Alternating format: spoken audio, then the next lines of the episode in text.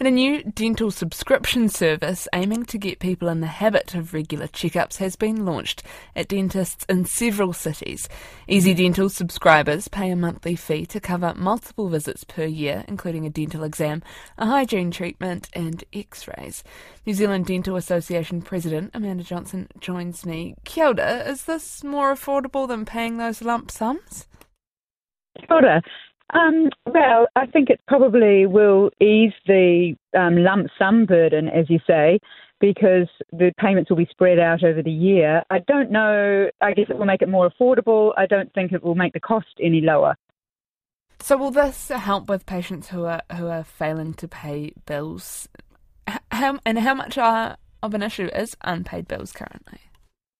Um, I don't think it's that that they're trying to target. What they're trying to achieve, I think, is to get people to commit to regular routine um, examinations and preventative treatments like hygiene visits.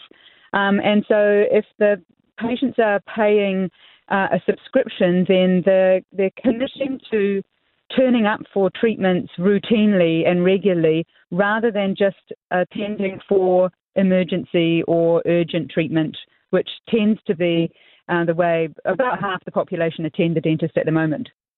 So this covers a, dental exam, X-rays, and one hygiene treatment per year. If you require more work on top of that, which which can and tends to be the expensive treatment, will, will that be added on top? And, and does that again add, add to that issue of people not being able to afford it? I haven't recently seen the details for EasyDental. Um, certainly, if you require, so the subscription is covering, um, what I understand is is covering routine examinations and X-rays once a year, plus hygiene treatment, I believe, twice a year. Um, and so, certainly, if you need any other treatment, there would be additional costs for that.